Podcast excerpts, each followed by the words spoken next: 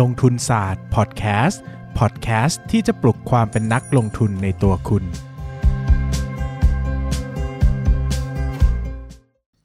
สวัสดีครับ ยินดีต้อนรับเข้าสู่โรงทุนศาสตร์พอดแคสต์นะครับ รายการที่ชวนทุกคนมาพัฒนาความรู้ด้านการเงิน ไปด้วยกันนะครับ การลงทุนด้วยนะสองเทปสุดท้ายแล้วนะครับ ก็คิดถึงทุกคนมากๆนะครับ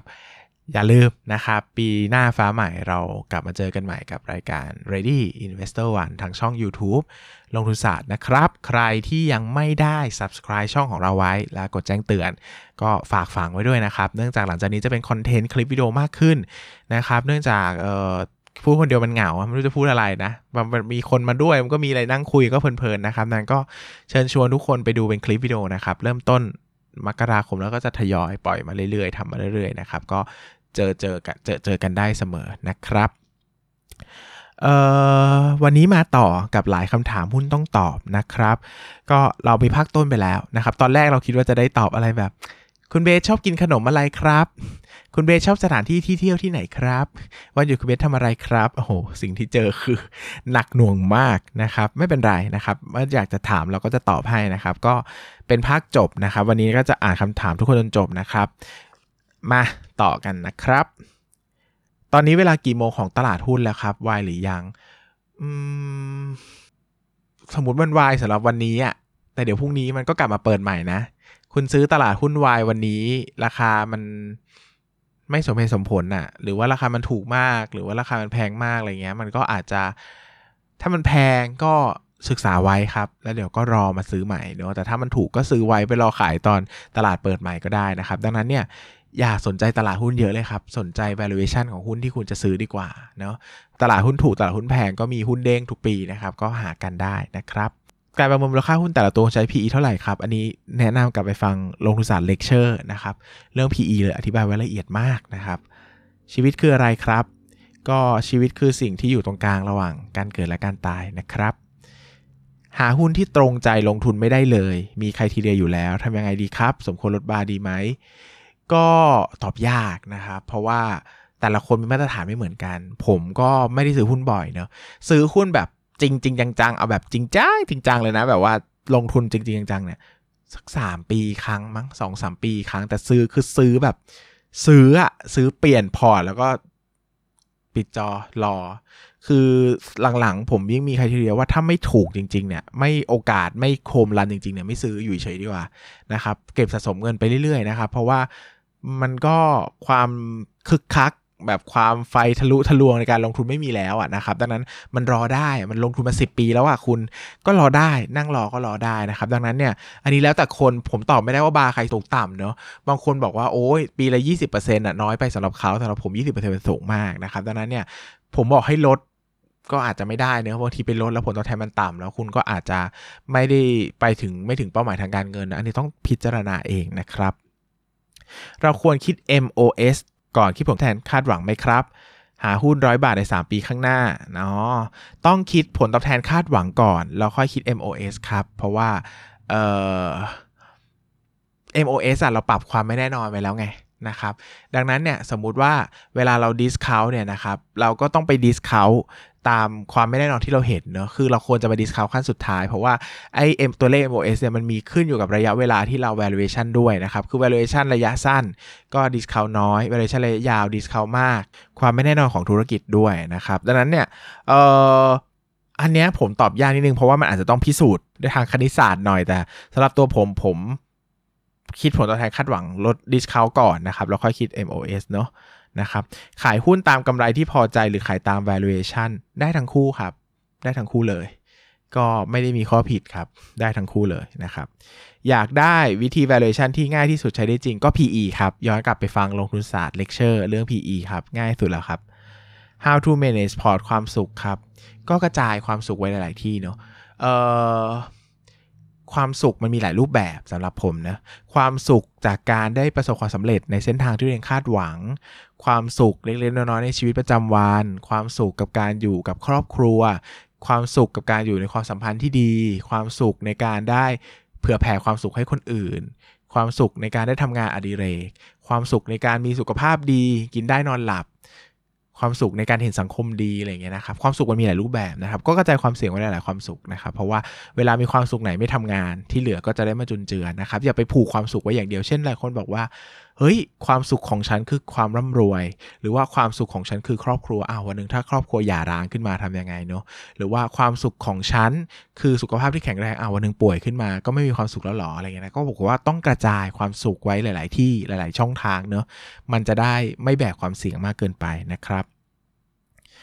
มีอะไรที่พี่เบสอยากบอก แนะนำคนที่เพิ่งเริ่มลงทุนเริ่มชีวิตการทำงานไหมครับ ชีวิตเราจะต้องค้นพบความล้มเหลว และความสำเร็จเยอะมากๆนะครับ คนที่เพิ่งเริ่มต้นหลายคนเนี่ยหลีกเลี่ยงความล้มเหลว พอไม่อยากเสียใจนะครับ เวลาคุณหลีกเลี่ยงความล้มเหลวเนี่ยสิ่งที่คุณได้ไปด้วยก็คือคุณหลีกเลี่ยงความสำเร็จไปด้วยนะครับ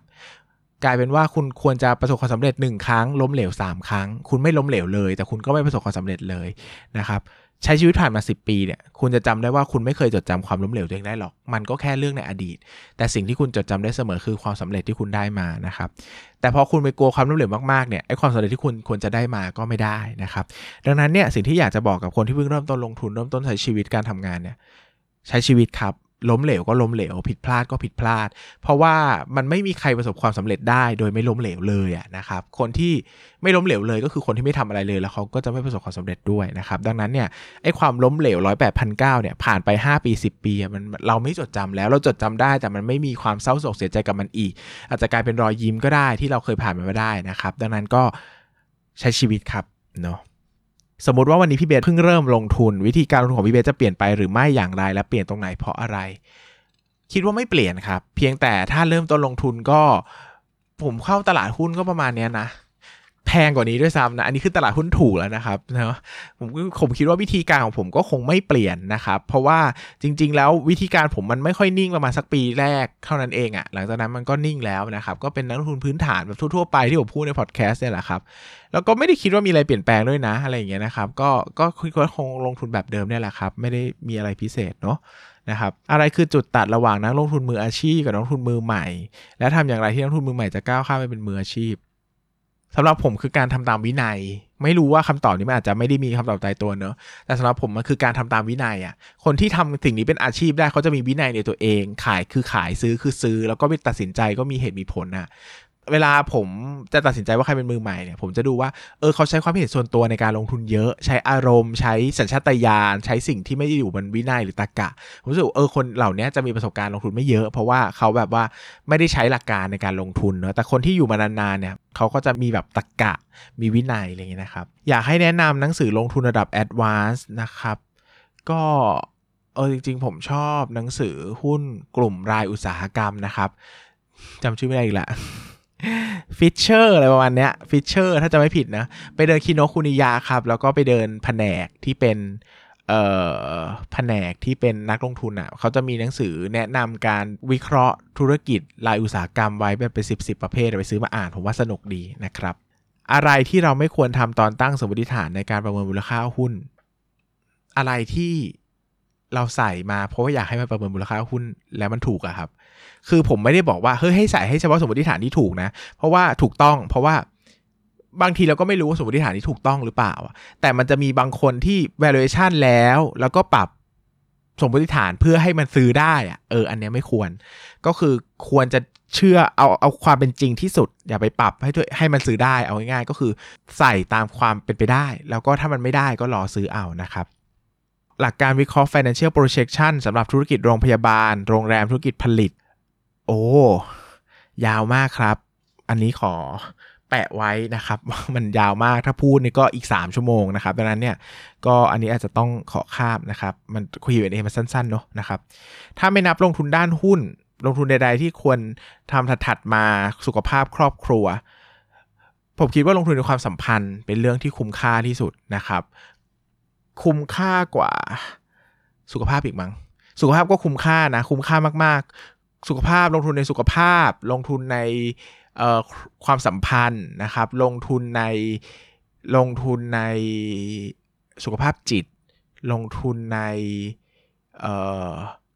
ความร่มเย็นเป็นสุขในชีวิตเนี่ยผมว่าสำคัญหมดนะครับเออลงทุนในความรู้ แต่สิ่งที่ผมคิดว่าสิ่งที่มันสำคัญที่สุดคือลงทุนใน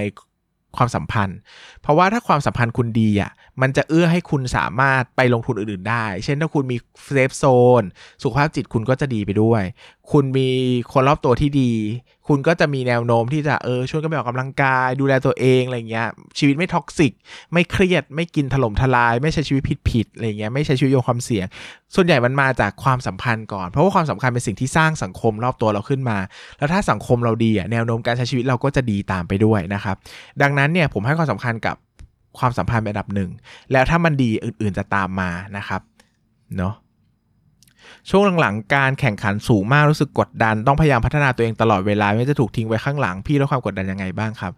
ปลีกวิเวกครับ อย่าไปสนใจคนอื่น ยิ่งเพราะการลงทุนเนี่ย คนอื่นเก่งหรือไม่เก่งเนี่ยไม่มีผลต่อพอร์ตเราเลยครับ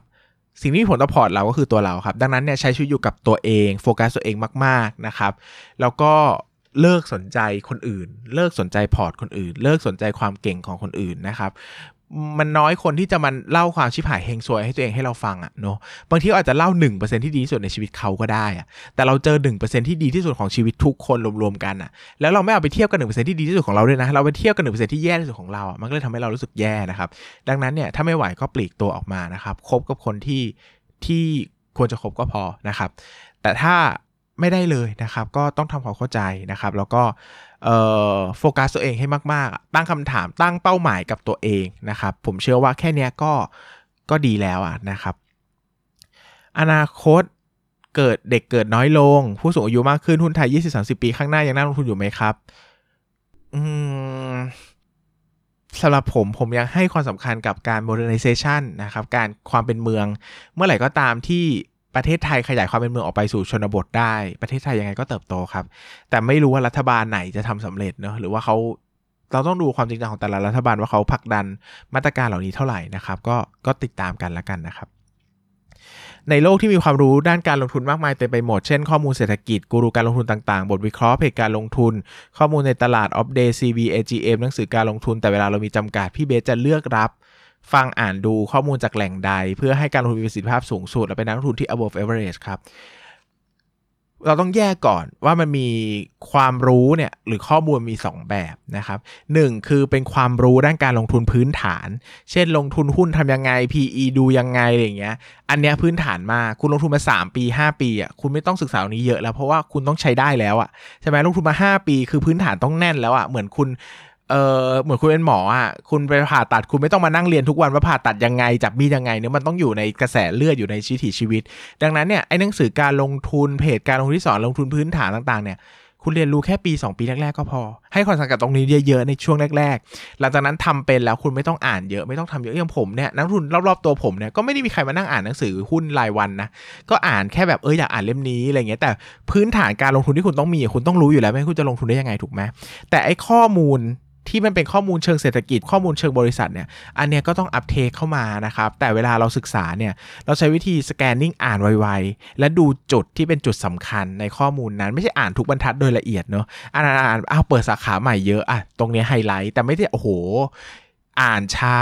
เป็นอ่านแต่ไปสอบไม่เราไม่เราไม่ได้อ่านข้อมูลแบบนั้นอ่านแบบข้อมูลเร็วๆเร็วๆแล้วก็หาจุดที่มันเป็นแบบจุดที่เป็น wow factor จุดที่เป็น จุดกระตุ้นในการลงทุนนะ จุดสำคัญในการลงทุนอันนี้ต้องฝึกว่าไม่ได้อัปเทคข้อมูลร้อยเปอร์เซ็นต์อัปเทคข้อมูลเฉพาะสิ่งที่สำคัญ อะไรที่ข้อมูลที่ไม่สำคัญก็ฟังผ่านๆเขาจะมาเล่าตัวเลขเท่าไหร่ยังไงอ๋อเติบโต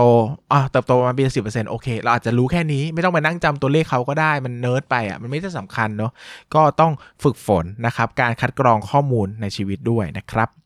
อยากให้ช่วยอธิบายเรื่องค่าเสื่อมต่อกำไรสุทธิในการวัดความสามารถในการผลิตหุ้นโรงงานผลิต ที่มีค่าเสื่อมเป็นเครื่องจักรหน่อยครับ ถ้าต้องการเทียบกันอัตราส่วนที่ได้มากหรือน้อยบอกความสามารถอย่างไรครับสำหรับผมอันนี้ผมไม่ได้รู้สึกว่ามันบอกความสามารถอะไรขนาดนั้นเนาะค่าเสื่อมต่อกำไรสุทธิเนี่ย เพราะว่าตัวกำไรสุทธิมันมีหลายองค์ประกอบมาก ๆ เลยนะครับ ผมคิดว่าถ้าอยากจะดู ความสามารถในการบริหารสินทรัพย์เนี่ยไปดู asset turnover ดีกว่านะครับไปดูทรัพย์สินต่อรายได้ อันนี้ผมว่าตรงกว่านะครับ แล้วก็จริง ๆ เปรียบเทียบกันต่างอุตสาหกรรมก็เปรียบเทียบยากแล้วว่าคุณเอาเครื่องมือผลิตยาไปเทียบกับเครื่องมือสีข้าวสารอย่างเงี้ยรายได้ที่ได้ต่อเครื่องมือหรือ productivity ที่ได้มันก็ไม่เท่ากันนะครับ ดังนั้นเนี่ยเออ เทียบกันต้องเป็นอุตสาหกรรมที่ใกล้กันมาก ผลิตของที่ใกล้เคียงกันมากเนี่ยผมว่าพอเทียบได้ แต่ถ้ามันต่างกันเยอะผลิตอาหารกับผลิตเครื่องสำอางกับผลิตน้ำมันอย่างเงี้ยโอ้โห มันไกลกันเกินอะ่ะ มันจะไปเทียบเทียบเลยอย่างงี้ให้มันหาตัวเลขให้พึงพอใจมันก็ไม่ได้อะคุณไปดูปั๊มน้ำมันอะ่ะกำไรหนึ่งเปอร์เซ็นต์มันก็สูงแล้ว เพราะว่าเติมน้ำมันมันเยอะใช่ไหมแต่ถ้าคุณไปดู เครื่องสำอางผลิตเครื่องสำอางเงี้ยโอ้โหกำไรหนึ่งเปอร์เซ็นต์น้อยมากนะมันต้องสิบเปอร์เซ็นต์ขึ้นไปเนาะดังนั้นเนี่ยมันต้องเข้าใจ nature ของอุตสาหกรรมด้วยนะครับธุรกิจที่ไปเติบโตต่อต่างประเทศ มีวิธีการดูยังไงบ้างไหมว่าไปแล้วมีโอกาสรอดสูง เช่น สร้างโรงงานเอง มีส่วนกระจายสินค้าเอง ไปผ่านดิสติบิวเตอร์ไปแบบออนไลน์ก่อนหรือแบบอื่นๆ นอกจากจะไปเดินดูที่ขายแล้วมีวิธีคิดเบื้องต้นไหมครับ ยากมาก คือพูดเลยว่ายากมาก ต่อให้คุณมีความสามรู้ความสามารถแค่ไหนก็ยากมาก ผมลงทุนมานานแค่ไหนก็ยากมาก เพราะว่ามันโหมันเป็นคือคุณไม่สามารถอยู่ที่นั่นได้จริง ๆอะต่อให้คุณบอกว่ามันไปวางเชลมันไปตั้งโรงงาน ผมก็เจอแบบโรงงานที่ไม่สำเร็จมาเยอะแยะ วางเชลแล้วไม่สำเร็จมาเยอะแยะ ขายตั้งเยอะแยะก็ไม่ประสบความสำเร็จก็มีนะครับ ดังนั้นเนี่ยต้องเข้าใจว่ายาก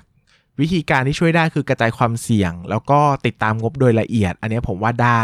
แต่ถ้าเอาแบบ ดูจากบิสเนสเลยเนี่ย ผมว่าไม่แทบไม่มีอะไรที่บ่งบอกได้เลยอะ่ะเพราะว่าผมเห็นหุ้นหลายตัวอยู่ไทยก็เก่งมากแต่ไปต่างประเทศก็ไม่รอดอะ่ะด้วยทุกวิธีนะ ไปเป็นบริษัทร่วมทุน ไปเปิดโรงงานเอง ไปดิสติบิวเตอร์ ไปอะไรเงี้ยก็ไม่ค่อยก็ยากอะ่ะ เออ คือด้วยประเทศไทยไม่ใช่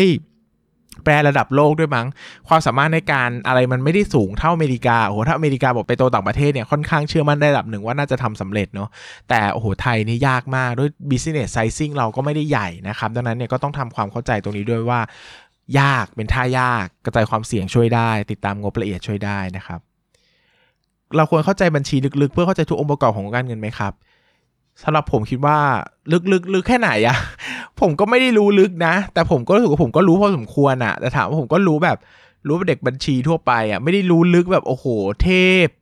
งบผู้สอบบัญชี แต่ก็รู้แบบคนทำบัญชีทั่วไปอะ แต่มันต้องรู้เยอะระดับหนึ่งเพราะว่ายิ่งถ้าหุ้นที่คุณดูมันประหลาดมันยากอะ คุณก็ต้องอ่านให้เป็นอะ แต่ถ้าคุณเลือกหุ้นง่าย คุณเลือกหุ้นที่ไม่ได้ซับซ้อนโปร่งใสมากๆเนี่ยการอ่านงบละเอียดไม่ค่อยจำเป็นหรอก มันจะเจอในหุ้นยาก ไม่ค่อยมีบทวิเคราะห์หุ้น IPO หุ้นที่ต้องใช้งบการเงินในการแกะมาก ๆ อันเนี้ยยากนะครับ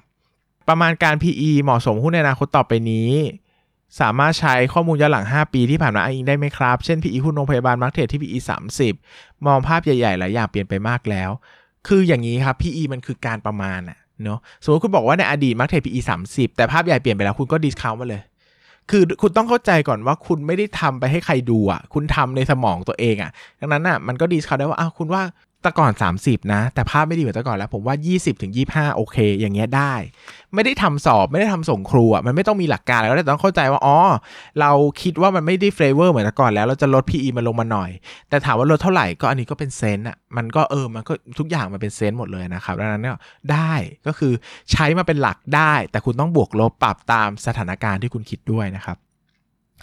หลังทำ financial projection จะรู้ยังไงว่าตลาดไม่ได้รับรู้ไปแล้ว ก็ดูราคาครับ ถ้า valuation มาแล้วราคาไม่ได้ก็แปลว่าตลาดรับรู้ไปแล้วครับ วิธีหาข้อมูลต่างๆของบริษัทที่เราไม่สามารถโทรไปถาม IR ได้ เช่นหุ้นต่างประเทศก็ส่งเมลไปถามครับ ส่งเมลไปหาคนที่นู่น ให้เขาสืบให้ เช่นถ้าสมมติเราอยากรู้ว่านี่ขายดีเปล่า แล้วก็ให้คนหาคนที่นู่นที่รู้จักแล้วขอเขาไปดูให้นะครับ หรือว่าไม่งั้นก็ส่งเมลไปถาม จริง ๆ โทรไปถามก็โทรได้นะเนาะ นะครับก็ถ้าอยากได้ข้อมูลก็ต้องพยายามนะครับ ผมเจอเพื่อนผมก็โทรไปถามหุ้นต่างประเทศเต็มเลยนะครับทำไมนักเศรษฐศาสตร์ถึงเป็นนักลงทุนที่ดีไม่ได้ อืม มันไม่ scientific question นะครับทำไมเราถึงบอกว่านักเศรษฐศาสตร์ถึงเป็นนักลงทุนที่ดีไม่ได้อะไรพิสูจน์คำพูดนี้ก่อนก่อนให้ผมตอบเนี่ยมันอาจจะมีนักเศรษฐศาสตร์ที่เป็นนักลงทุนที่ดีก็ได้ทำไมเราถึงคิดว่านักเศรษฐศาสตร์เป็นนักลงทุนที่ดีไม่ได้อะเออ มันมีหลักฐานอะไรมารองรับคำพูดนี้ ผมว่าไม่มีนะ ดังนั้น ให้ผมตอบในคำพูดที่อาจจะไม่ถูกก็ได้ ผมก็คิดว่าผมตอบไปก็น่าจะผิดนะครับ เราเปลี่ยนข้อมูลคุณภาพตัวเลขเป็นการประเมินมูลค่าหุ้นได้อย่างไร ก็อันนี้ไปฟังลงทุนศาสตร์เลคเชอร์เลยครับ อธิบายไว้ละเอียดมาก นักบัญชีทำไมส่วนใหญ่ไม่เป็นนักลงทุน อันนี้ก็ไม่ใช่ scientific question อยู่แล้ว เพราะว่าเรารู้ได้ไงว่านักนักบัญชีไม่ใช่นักลงทุน แล้วเรารู้ได้ไงว่าคนไทยทั้งหมดเป็นนักลงทุนกี่เปอร์เซ็นต์ประมาณถ้าตีกลมๆเท่าที่ตัวเลขผมทราบประมาณ1%เนักบัญชีหนึ่งเปอร์เซ็นไม่เป็นนักลงทุนหรอ อาจจะเป็นก็ได้นะ เข้าใจไหมแต่เราอาจจะไปคาดหวังเองว่านักบัญชีร้อยคนต้องเป็นนักลงทุนร้อยคนอะซึ่งมันผิดเพราะว่าตามค่าเฉลี่ยทุกอาชีพมันหนึ่งเปอร์เซ็นต์อะนักบัญชีร้อยคนมีเป็นนักลงทุนหนึ่งคนผมว่ามีนะผมว่าถึงนะอาจจะเกินด้วยซ้ำอะไรอย่างเงี้ยนะครับ ก็ผมว่านี่เป็นอคติในเชิงการคิดมากกว่านะครับนะ ติดตามตลอดครับขอบคุณมากครับ ขอวิธีหาแฟนครับ ก็ไม่รู้ครับหาไม่ได้เหมือนกันครับ เอออยากรู้แนวทางการใช้ชีวิตที่มีความสุข เวลาที่ต้องใช้ชีวิตกับคนที่มีอคติในแง่ลบ ถึงจะเป็นช่วงเวลาแค่ 2 ปี แต่การใช้ชีวิตกับคนแบบนี้มันนานมากๆขอบคุณครับ ก็ตัดเขาออกไปจากชีวิตให้ได้ครับ หมายถึงว่าเลิกคบไม่ต้องไปยุ่ง ก็สำคัญเนอะต่อให้เป็นคนในครอบครัวถ้า toxic มาก ๆ ก็ต้องหาวิธีหนีออกมาครับ ถ้าหนีไม่ได้ก็อย่าให้ความสำคัญคนนี้อยู่ในชีวิตเราครับ หมายถึงว่าคือผมเข้าใจนะว่าไม่ให้ความสำคัญเนี่ยมันก็ยังมีผลกระทบต่อจิตใจอยู่ดีเนาะแต่ คือหมายถึงว่าถ้าให้ความสำคัญมันจะยิ่งแย่ไงก็ไม่ให้ความสำคัญแล้วก็ต้องหาทางหนีตลอดเวลานะครับ ถ้าเป็นงานก็ต้องหาทางย้ายงาน เป็นคนในครอบครัวก็ต้องหาทางย้ายออกมาจากครอบครัวมาอยู่คนเดียวหรือมาอะไรอย่างเงี้ยถ้าเป็นเพื่อนก็เลิกคบไปเลยแฟนก็เลิกคบไปเลยนะครับอะไรเลิกคบได้เลิกคบไปก่อนเลิกคบยากก็หาวิธีหนีออกมานะครับประสบการณ์ทั้งชีวิตของผมเนาะทำให้สามารถเปลี่ยนคน toxic ได้ครับ วิธีการเดียวที่เราได้คือเลิกคบเลิกยุ่งครับ แล้วก็ถ้าไม่ได้จริง ไม่ได้เลยนะครับ ก็ไปพบจิตแพทย์ครับ ช่วยได้การันตีฟันธงผ่านมาแล้วนะครับ ก็ก็ไม่ต้องทนครับ ไปหาหมอกินยาสบายกว่าเยอะ ง่ายกว่าเยอะนะครับ ก็หมดคำถามแล้วนะครับ เทปหน้าจะเป็นเทปลงทุนศาสตร์เลคเชอร์แบบ non stop ยาวเฟื้อยนะครับ ก็จะปิด episode ด้วยความเนิร์ดนะครับ ดังนั้นเนี่ยถ้าจะเอานับกันจริงแล้วเทปนี้อาจจะเป็นเทปที่ผมจะได้พูดคุยด้วยความ fresh สดใหม่ครั้งสุดท้ายแล้วในลงทุนศาสตร์พอดแคสต์นะครับ ก็ อยากเชิญชวนทุกคนนะครับคอมเมนต์เป็นกำลังใจให้ผม เป็นกำลังใจให้พอดแคสต์นี้นะครับใน YouTube นะเพราะว่ามันเป็นช่องทางที่คอมเมนต์ง่ายที่สุดนะครับก็อยู่กันมา 500 เทปนะครับหลายคนอาจจะอยากขอบคุณ อยากพูดถึง อยากมีอะไรแชร์ริ่งเปลี่ยนความคิดเห็นกันอะไรเงี้ยนะครับก็ฝากมาในเทปนี้แหละครับ เทปที่ 499 เพราะว่าผมก็จะได้กลับมาอ่านเนาะแล้วก็ผมก็จะได้ เก็บไว้เป็นแรงใจในการทำ YouTube ในการทำคอนเทนต์ต่อไปนะครับ เพราะว่าหลาย ๆ ครั้งเนี่ยเราอะไม่รู้ว่าเราทำคอนเทนต์ให้ใครดูให้ใครฟังเนอะเพราะเราไม่ได้มานั่งอยู่ในห้องเดียวกันเห็นหน้ากันใช่ไหมครับ แต่สิ่งที่จะช่วยผมได้ก็คือคอมเมนต์กำลังใจจากทุกคนเนี่ยแหละครับ ที่ทำให้ผมเนี่ยมีแรงในการทำงานต่อไป มีแรงในการทำคอนเทนต์ทุกคนดูทุกคนฟังต่อไปนะครับดังนั้นเนี่ยอยู่กันมาทั้ง 499 เทปแล้วนะครับก็เทปนี้จะขอให้ทุกคนช่วยกันแบ่งปันแรงใจกำลังใจให้กันนะครับเพื่อที่ผมจะได้เอาแรงใจเหล่านี้ฮึบนะครับ แล้วก็ปีหน้าฟ้าใหม่มาเจอกับลงทุนศาสตร์ YouTube นะครับ แบบพยายามจะเนี้ยบพยายามจะเยอะให้มากขึ้นนะครับ ดังนั้นก็อยากได้แรงใจจากทุกคนนะครับ คิดว่าช่วงนี้อาจจะเป็นช่วงที่ตลาดหุ้นอาจจะยากลำบากหน่อยนะครับ ก็อาจจะเหนื่อยๆ แย่ๆ นะครับ การได้มาฟัง การได้มาเจอเพื่อน การได้มาเจอคนที่อยู่ในวงการเดียวกันนะครับนั่งฟังผมไปเรื่อยๆ เนี่ย ก็อาจจะดีกว่าคุยกับคนอื่นก็ได้นะครับ เพราะว่ามันไม่ ผมตอบอะไรไม่ได้นะผมพูดอยู่ฝ่ายเดียวนะครับคุณก็อาจจะสบายใจที่ไม่ต้องพูดอะไรกลับมา ก็นั่งฟังผมไปแก้เบื่อนะครับ ดังนั้นเนี่ยก็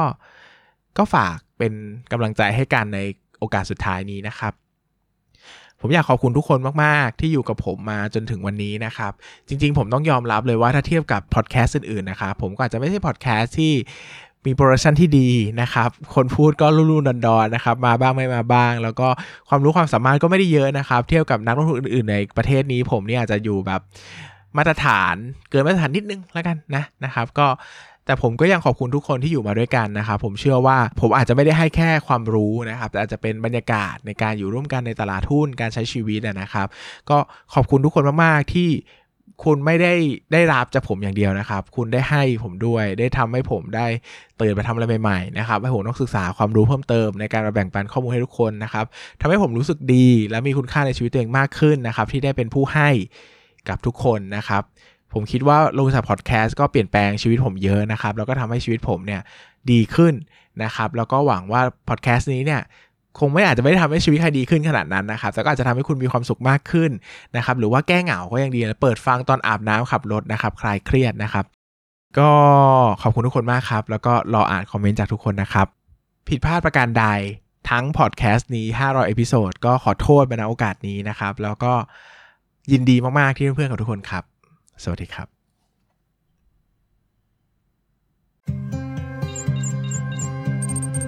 อย่าลืมกดติดตามลงทุนศาสตร์ในช่องทางพอดแคสต์ player ที่คุณใช้